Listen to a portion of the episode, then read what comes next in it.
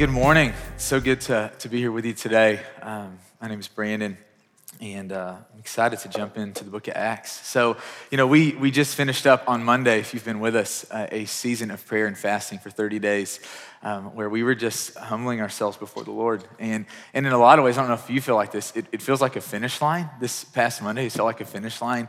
And I go, did, did, any of you, did any of you have a hard time getting going this week?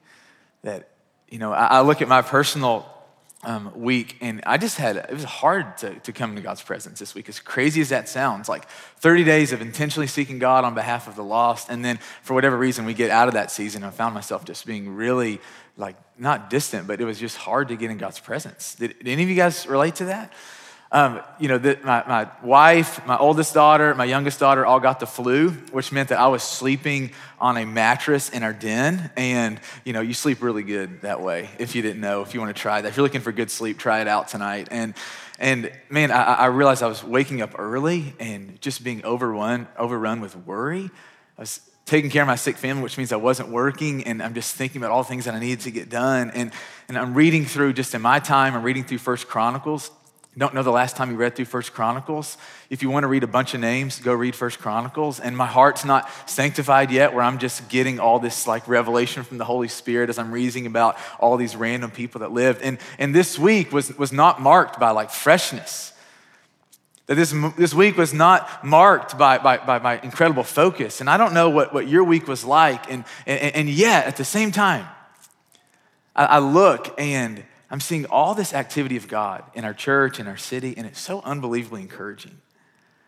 And I see what God is doing, and I'm going, God, I want more. I want more for me. I want more for us. I want more for our city. I want more for, for the kingdom of God here in Nashville. You know, last Sunday night, if you're able to join us, 33 people went down into the waters of baptism. Yeah, 33 people took that step in front of strangers to go, man, I want to be fully identified with you, Jesus. You know, we, we, we, we wrote these letters to every person in our city, and, and I got a letter last week. How many of you guys got a letter in the mail? So, a couple of you. And I, and I got that, and I was telling my kids, I'm like, hey, do you realize that, that someone for the past month has been praying for us? That God has been answering prayers on our behalf, that someone else is praying. And, or, or I think about this, this message that, that someone reached out and sent to us, and I want to share it this morning lady emailed us, said, Several weeks ago, my husband and I were watching the news when we saw the story about the postcards. And we both thought it was such a cool idea. Fast forward to today. My husband received one of the postcards, and it could not have come at better timing. He was just released from the hospital yesterday after having been suicidal. And then this morning, on his way to work, he got into a wreck. Needless to say, it hasn't been the greatest of weeks. But receiving this postcard from a complete stranger that has been praying for him for the past month certainly has given him the little bit of hope and encouragement he needs to get through another day. And for that, I thank you. And so I go, man, I don't, I don't know if you're, if you're weak, if this past season has been wonderful, or if you just come here like limping in, you just feel incredibly weak. But I want you to know that no matter what you feel, no matter how you come this morning, God is working in such powerful ways. And in so many ways, this is the, the very beginning of what I believe God wants to do in our city. God is really doing something. He's actually doing something. And maybe we've lost some of our spiritual steam. Maybe you lost some of your spiritual stamina day two of the fast. But that doesn't change God. It doesn't change his heart. It doesn't change his desire. You know, uh, last week at the baptism, Dave shared this that in 1880, it was the last time in the month of February that it rained as much as it did last February. And you know what also happened in 1880? It's when the largest revival started that Tennessee history has ever seen. And I wake up this morning and what's coming down out of the sky? And if you're like me, you're annoyed. You're like, give us sunshine, God. Quit sending the rain. We've had enough rain. But I, I wonder if God is using this physical reality to keep showing us what He's wanting to do spiritually that we're like annoyed by it, right? We're annoyed by the rain. We're, we're, we're tired from the fast. We're tired of pressing into God. And God is saying, I've got so much more. Beginnings are fun, they can be fun. Think about the beginning of a relationship, or when you were 16 and you, and you began to drive, you began a new job, Beginnings are marked with adventure, they're, they're marked with, with fun, but the reality is that beginnings are not just all fun. So often, beginnings things are so unbelievably hard because it comes with adjustments. Right? Just ask a new mom, right? You're, you're in the hospital and it's all sweet, you're holding this new baby. But two weeks later, that baby won't sleep.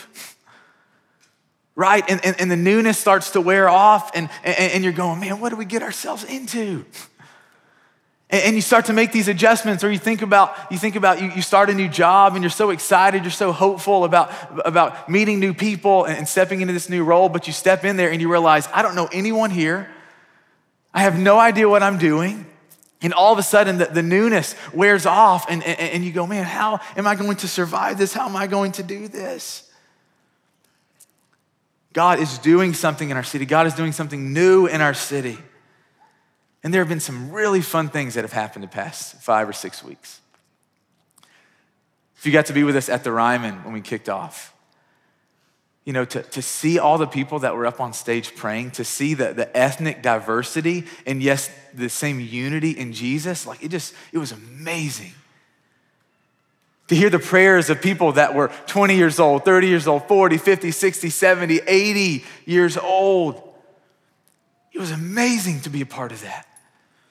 Last Sunday night, watching people go down into the water, watching kids and people dance, become undignified before the Lord is fun. Man, to, to pray for, to, to know that every Christian or, or 30,000 Christians in our city, we're praying for the lost in our city together, man, that is so much fun. I don't know about you, man, but, but I enjoyed that season. Not the fasting part, but I loved the, the intensity with which, I was seeking God.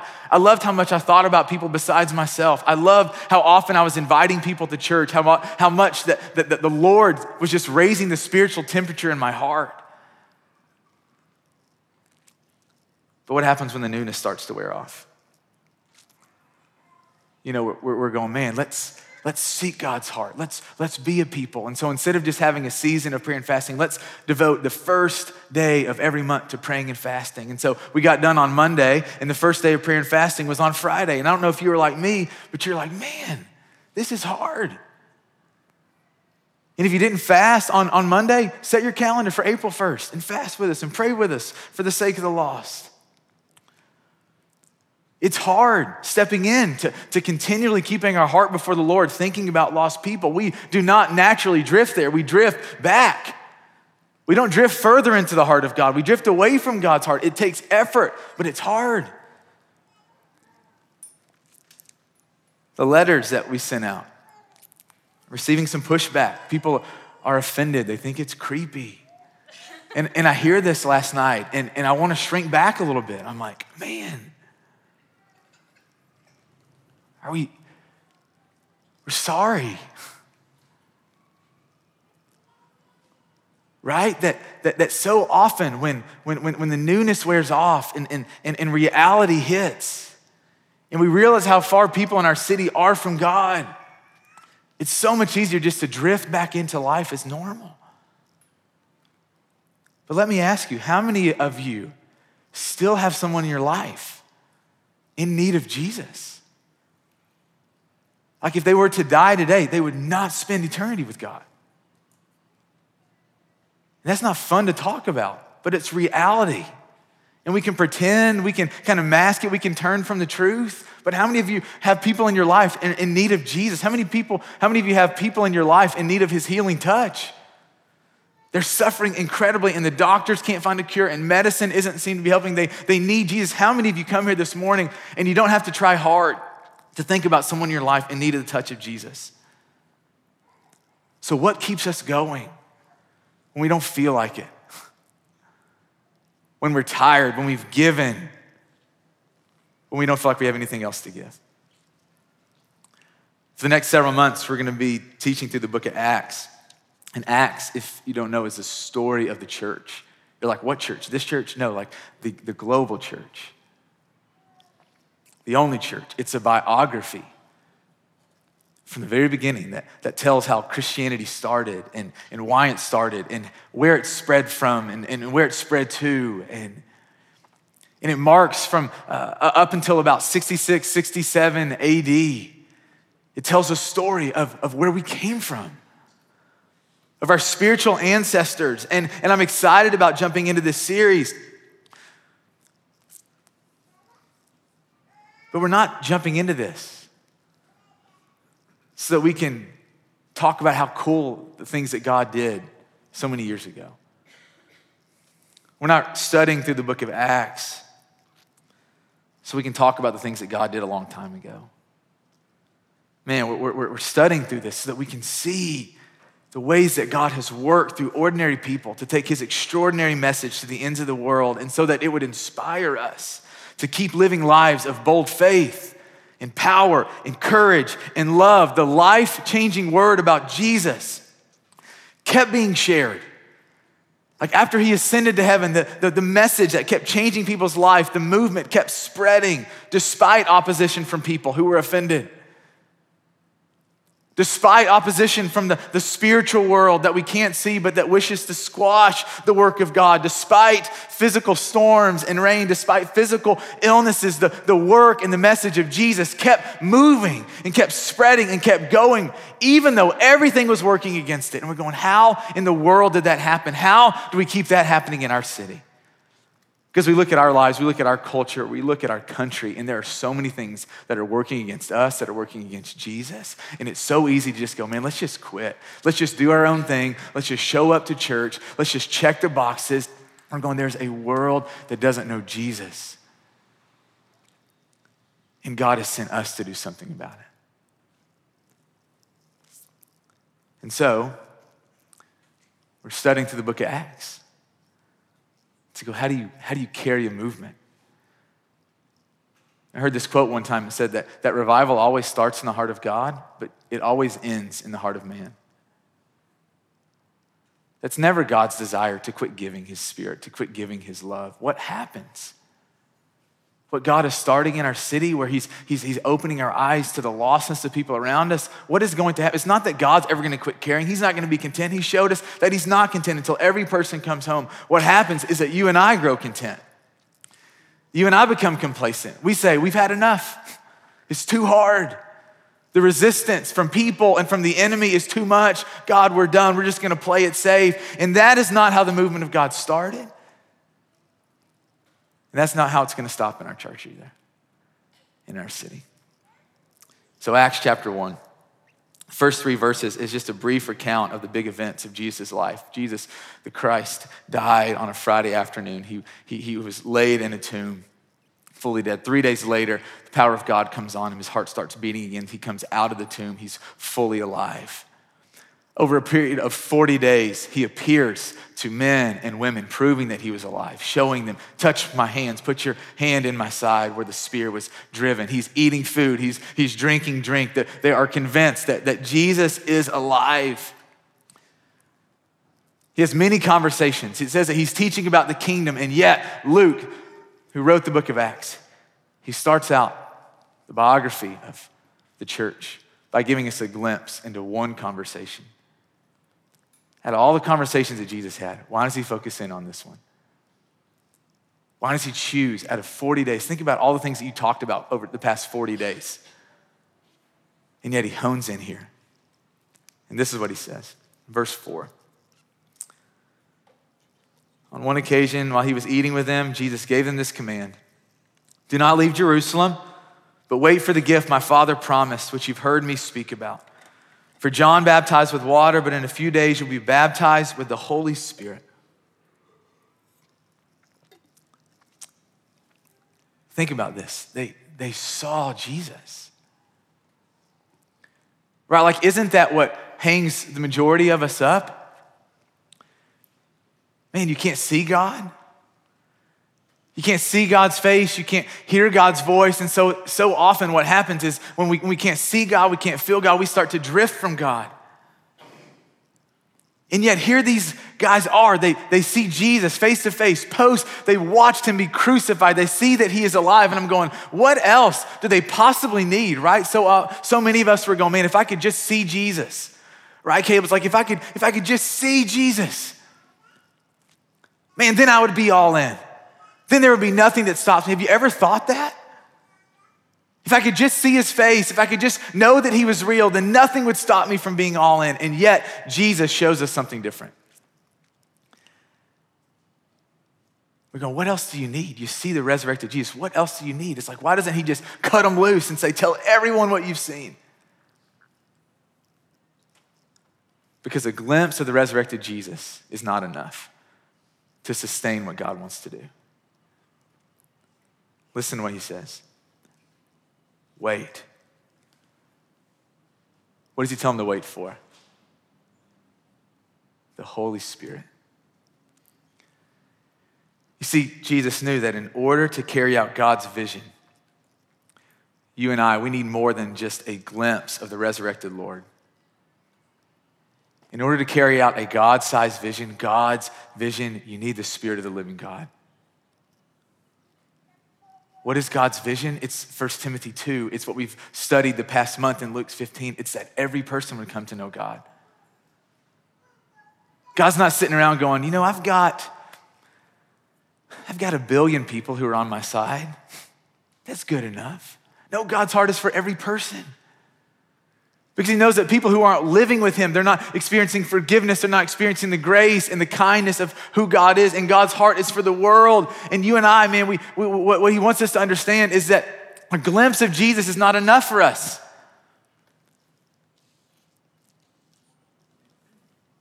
Some of you, man, you've, you've seen the Lord. You've heard him speak to you, but you know that something is missing. And it's because you've never offered your life to him in baptism. You're his friend, but you're not his follower. You've never been filled with the Spirit of the living God. You know, he says, I want you to wait. And in a few days, you're going to be baptized with the Holy Spirit. And, and you read that, and, and maybe you're confused. You're like, what does that even mean? I've been baptized, but have I been baptized with the Holy Spirit? The word baptize, it, it, means to immerse, it means to go under. In the same way that, that a believer, when, when they understand that, that Jesus has, has fully paid for their sins, that Jesus is alive, that Jesus is coming back for them, and when a believer says, I want to live my life for you, God, they go down into the water. In the same way you come under the water, man, when you submit your life to Jesus, you come under the authority of the Holy Spirit. That the Holy Spirit is poured out on men and on women, and we are to be guided by the leadership of the Holy Spirit. What it means to be baptized is that you come under the influence and the leadership and the authority of God's Spirit.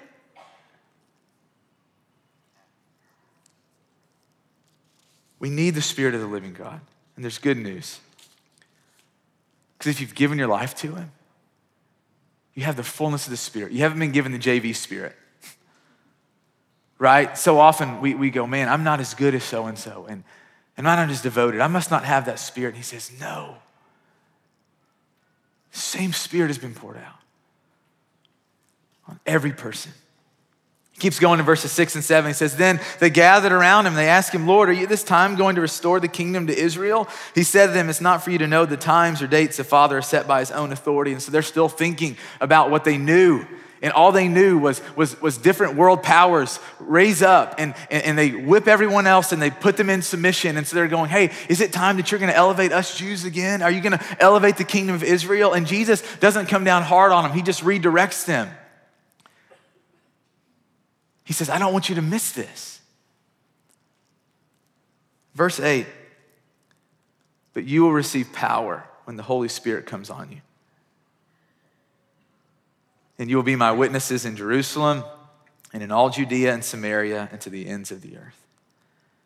I really want to hone in on this sentence for basically the rest of our time.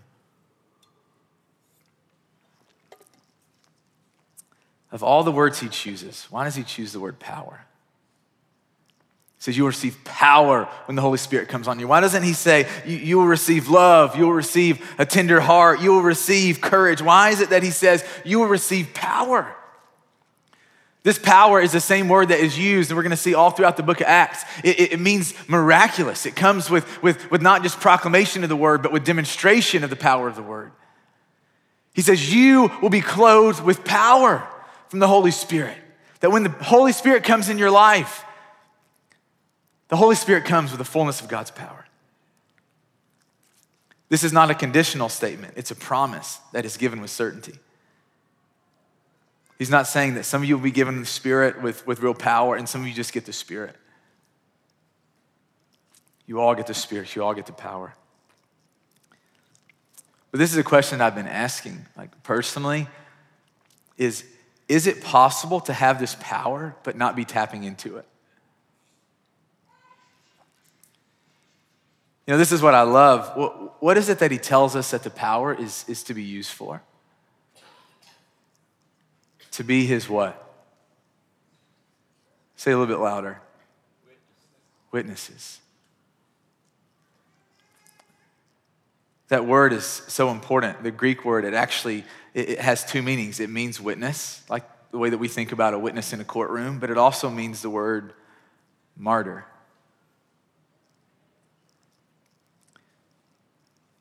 And there's some richness to what Luke is trying to tell us about what it means to be a follower of Jesus. That, that we witness, that a witness in a courtroom simply does what? They just simply show up and they tell the things that they've seen. Right? And a lot of us, we're really comfortable with that idea. We're, we're comfortable talking about God. We're comfortable talking uh, about the things that we've seen God do and then leaving. And it's like, hey, okay, hey, I told them about things that God has done. It's off my plate. I've done my job. And he says that it's, there, there's another side to this. It's not that you're just going to be a witness for Jesus, you're going to be a martyr for Jesus. You'll give your, your life to Jesus. That you and I would be so completely wrapped up in and devoted to Jesus that we would die to ourselves in order to live for Christ. Think about all the Christians throughout the past 2,000 years that were physically martyred for Jesus. They gave their lives because Christ was worth it to them. And this is what Jesus is after. Nothing less, nothing short of this. People who are completely wrapped up in and devoted to Jesus. That we are people who, who freely and fully and happily talk about Him. They talk about the things that we've seen God do the things that we've seen in the scriptures, the things that we've seen in our lives, the things that we're seeing in our city. We are his witnesses, but we're also his martyrs. We die to ourselves, our desires, making our name great, our plans, in order to make Christ known.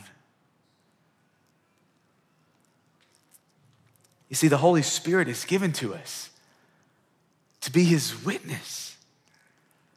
The Holy Spirit is given to us to help us die to ourselves. You know, if a witness, if a witness doesn't testify in court, what happens? Let's think of it, a tragedy. You lose somebody you love. And there's a witness that was there, that, that saw it, that can testify but the witness refuses to talk. How does that make you feel? What does that do in your heart when, when you know that someone has seen something, encountered something, and yet they're keeping their mouth shut? Oh, it infuriates you, right? You're dumbfounded. Why in the world won't you just talk? Just, just open your mouth, just, just share. And that's so many of us. Oh, that's that is hard. That's stepping on toes. Man, we are people who've seen and experienced, and yet we never talk about it to people who really need to hear it. Or you think about the other side of this, man, maybe you're a witness, you're comfortable talking about God, but you're not willing to be a martyr. And I go, man, how many of us, if we're being completely honest with Jesus, he's just a friend with benefits. Man, we're interested in, in what he can give to us but we're not really interested in being faithful to Him. Wow, that is convicting to me. When was the last time that you talked about Jesus? About who he is, what he's done in your life to someone other than people in your house church or in this church or in your family? We're not comfortable doing that. We often call the Holy Spirit the comforter. That word goes back to the translation by John Wycliffe, the man who translated the Bible from Latin into English. He was a martyr for Jesus in the 14th century.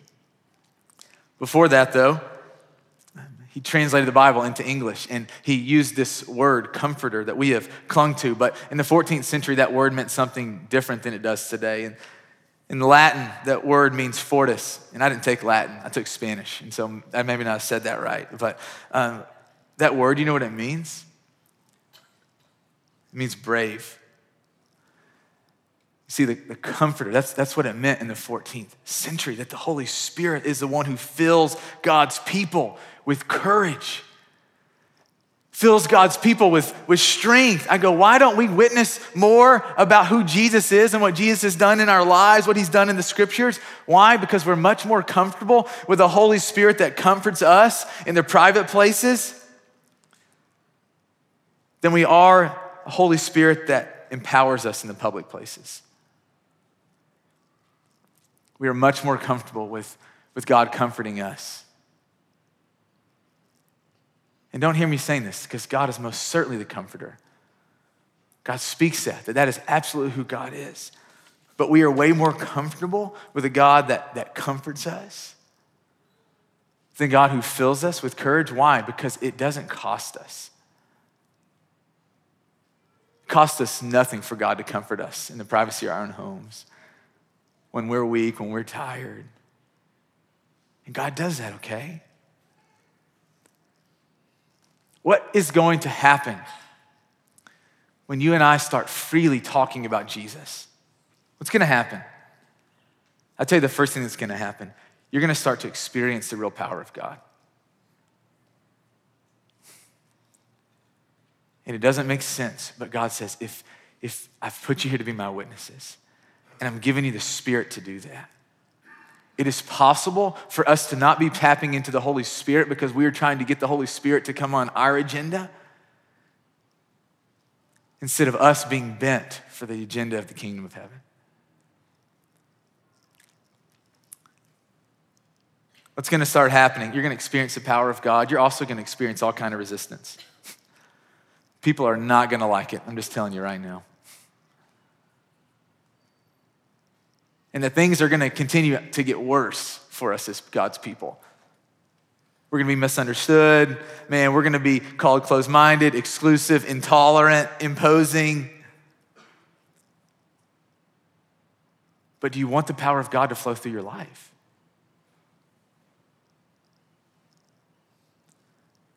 Man, do you, do you, do you want to, to, to go to bed at night going, God, use me today? And God held me up today because I was willing to be fully obedient to Him and to talk about Him freely. The reality is, it's so much easier to say nothing.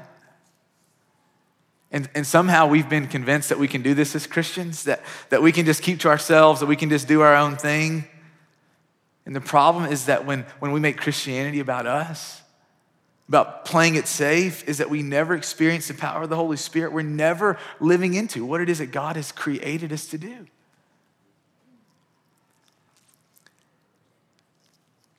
You know, some of you, you, you hear this, that, that God has, has commissioned us to, to be his witnesses in Jerusalem and Judea and Samaria and to the ends of the earth. And some of you, you've just completely disregarded this.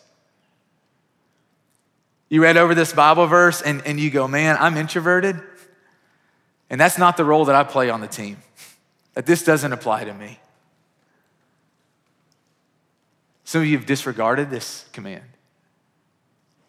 Some of you have become distracted from this command. You know, this past week, I, I realized how the just everything in life is, is constantly trying to pull us away from, from being focused on the things that matter most.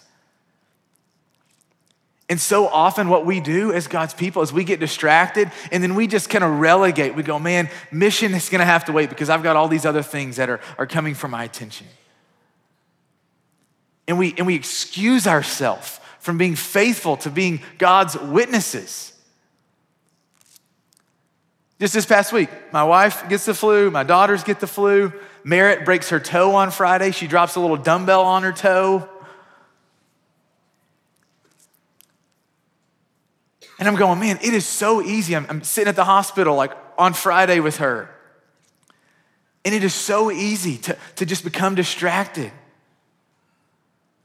God has made us to be witnesses, and we look at our life and we're going, yeah, we'll get to that once we get all this taken care of. Some of us disregard this, some of us are distracted, some of us divide this command. And what I mean by that is, is that you read this and, and, and, and you go, man, I have such a heart for the globe. And I'll get on the plane and I'll go to Africa or I'll go to, to South America, I'll go wherever it is and I will live on mission. But man, I don't have to do anything here. And some of you, it's the exact opposite. You go, man, I, Nashville is my neighborhood. I'm living on mission here. It's all about the lost here. And you'll never get on a plane and, and go and serve across the world. And we divide this command, we make it easier for us. We make it fit what is comfortable to us. Some disregard it, some are distracted, some divide it, some discuss it. Man, we love to sit around coffee shops and talk about this. I do too. But what happens when we actually start doing this? What happens when we actually take it serious that, that we get to be the people that testify to God's goodness?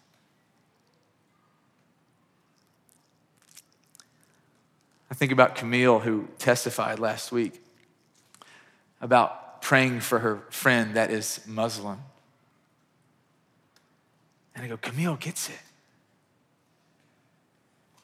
She, she gets it. I think about my friend Stan.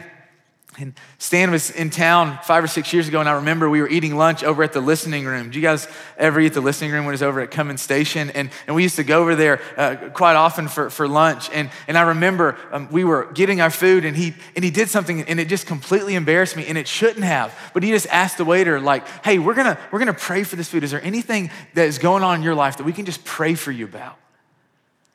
And I'm like sitting there embarrassed, going, man, this person knows this. Like, we're here all the time. And that just exposes my heart. And I remember talking to him uh, a few minutes after that. And he said, Do you realize that, that if, when you meet somebody, if you don't let them know that, that, uh, that you're a person of faith, if you don't talk about Jesus in one of the first three conversations, chances are you'll never talk about Jesus. And it stretched me.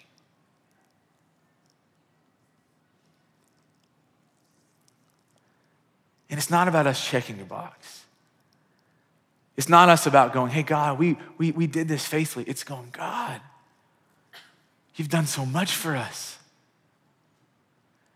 You know, who is Jesus talking to right here? He was talking to the apostles. You know, want to know what, what, what happened uh, just a few days, a few weeks earlier with the apostles? None of them were faithful to Jesus. That he, he died alone on a cross and all of them left. They all left him. They all abandoned him. They weren't faithful to him. They were faithless. Their, their hearts wandered away. They slid back into to normal way of living. And Jesus shows up and he says, You're forgiven. I'm filling you with the Holy Spirit to be my witnesses. It was Jesus that changed them. It was Jesus, his, his love and his mercy that, that moved them from being people that disregarded and were distracted and who divided and who simply discussed this to being people who actually did it. They understood that, that although they had sinned, Christ had covered their sin. That they would not be judged for their sin, but that they were in God's graces because of what Jesus had done. They understood that they were loved by God, that there was nothing that they could do that could outrun the love of God for them. They understood that Christ had been buried, that Christ had risen, so they could bury the person that they were. They could come alive, the person that God destined them to be. It was the gospel that changed them. Was the goodness of Jesus, the realness of Jesus, the fact that, that you will be with God forever because of what Christ has done for you. And when He takes your sin and when He fills you with His Spirit, you'll never settle for anything less than doing this. And so I want to encourage us. So, wrapping things up today, two things. How, so, how do we live into this very practically? The first, Pay attention to the opportunities that are opened and step through them. God will open doors. God is going to open opportunities for you to, to, to talk about Jesus this week, to talk about the things that God is doing in your life, to talk about the things that God is doing in your city. And when God opens the door, just step through them. Just take a step. You know, it's really cool. I've had this desire to, to start serving with, um, with, with, at the school that my daughter goes to and through some amazing just kind of events the, the, i get to meet the principal and she says hey why don't you come, come up to my office and, and, and come meet with me? And i'm having flashbacks to third grade when i got called to the principal's office but, but i know this is going to be a good conversation. And, and she says hey well, what do you want to do? How do you want to serve? How do you want to help? And i said i have no idea. Like just however you want to use me. That's, that's what i want. And she said okay there, there are a couple of boys. And all their home lives it's just a mess would you be willing to come up here and, and we'll pull them out of class and you can just spend some one-on-one time with these kids. Just, just talk. You can talk about whatever you want to talk about. These kids just need some positive, just male, just, just love in their life. And so I get to go up there. I'm sitting in the hall with these boys and, and I'm having this conversation with this boy, and, and he's telling me about his, his home life, and it just breaks my heart. And I asked him, I'm like, hey, do you, do you know who God is? And this is what this fourth grader said to me Oh, yeah, I know God. God has been the father to me that my earthly father never has been. And I'm going, oh my goodness. Or one of these other boys we're, we're sitting out in the hall and, and I learned that he has a basketball game coming up this next week. And, and he said, Hey, he said, I've got a game on Saturday. And I'm like, Oh, cool. What time is it? And, and he tells me. And so uh, Courtney has Finley. She's at the Galentine's lunch. And I have Jones and Merritt, four year old, two year old. And it's nap time for Merritt. And yet I just feel God going, Hey, you, you got to go to that game. You got to go watch him play. Merritt's nap's going to be fine. You're going to be fine. And so I go to the gym and I'm walking in. I'm like, is this a mistake? Should I be here right now? And I walk in and he is standing right there with his mom. No dad in the picture. And his, his face lights up like it's Christmas morning. And he says, Mom, this is a guy that I told you was going to come watch me play today. And I'm like, what if I didn't come? And I go, God is going to open up opportunities for you. And only if you step through them will you see the power of God at work. But you have to make the choice to take a step. Uh, pay attention to the opportunities that are open. The second thing, be willing to take a risk. And this is where most of us are like, I don't know about that.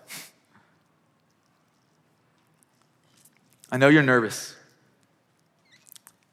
I know you're nervous how people are, what they're going to think about you, what they're going to say, how they're going to react. And the reason I know that you're nervous is because I'm nervous.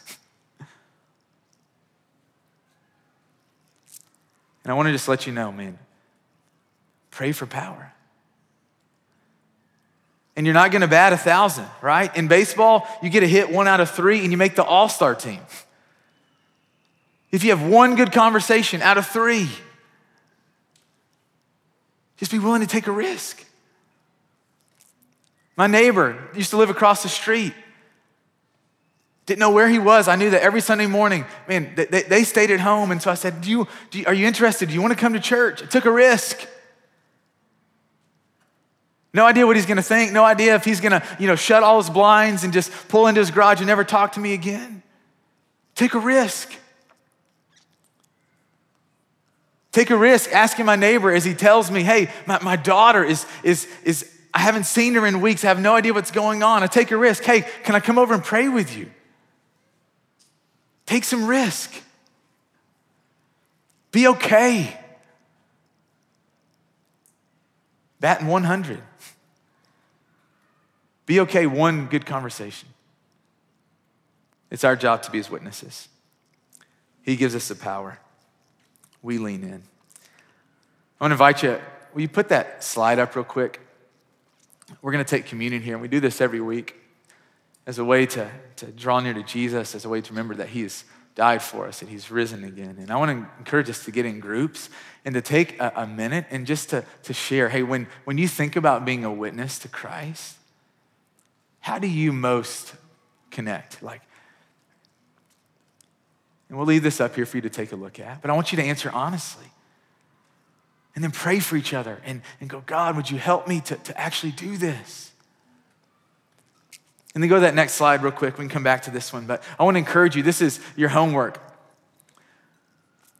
to answer these two questions. We're not going to have time to do this today, but I encourage you to, to do this, um, to this later this afternoon or sometime this week. Why do you follow Jesus? Like, think about it. Why do you follow him? Peter tells us always be willing to give the reason for the hope that we profess. And I'm going, God's going to give you some opportunities this week to testify to Him. And this is just to, to prompt you to be thinking, why do you follow Him? The second thing is, I want to invite you to think about who is your one this year. We spent all last month talking about the one, going after the one, going after the one. Who is your one this year? Who is one person in your life that doesn't know Jesus? That you go, man, for the, the rest of this year, April 1st, May 1st, June 1st, July 1st, and all in between, I'm gonna pray for them. I'm gonna pray. And, and I'm gonna baptize them. And they're gonna be sitting beside me sometime in church as, as a worshiper and as a follower of Jesus. And right now they're distant, and I'm going, that is what God has made you, what He's made me to do. And we've got these empty seats and we've got all this space. And I'm going, man, let's, let's care about each other most certainly, but let's care about people who don't know Jesus. And may God use our lives. May when God looks at us, God sees, Megan, that's my witness. That's my martyr. And when God looks at Parker, that's my witness. That's my martyr. Because God sees our hearts. And if our hearts aren't where we want them to be, just bring them to God. You can come to the Respond banner. My wife and I, Andrew, there'll be some others in the back, We'd pray for you. And as we take communion, as we eat the bread, drink the cup, I invite you to switch back to that other slide. Let's pray through those things. Let me pray, and then we'll go take communion. God, thank you for today. Thank you for this morning. Thank you for these men and women. And I just pray, God, that if anything was said from me that's not from you, that you just allow it to be forgotten, that you would forgive me. I am a, a sinful man. And God, the things that are from you, that they would stick in our hearts. And so open our eyes in communion. God, call us into deeper places. Fill us with the Spirit to testify to you. We pray these things in the name of Jesus. Amen.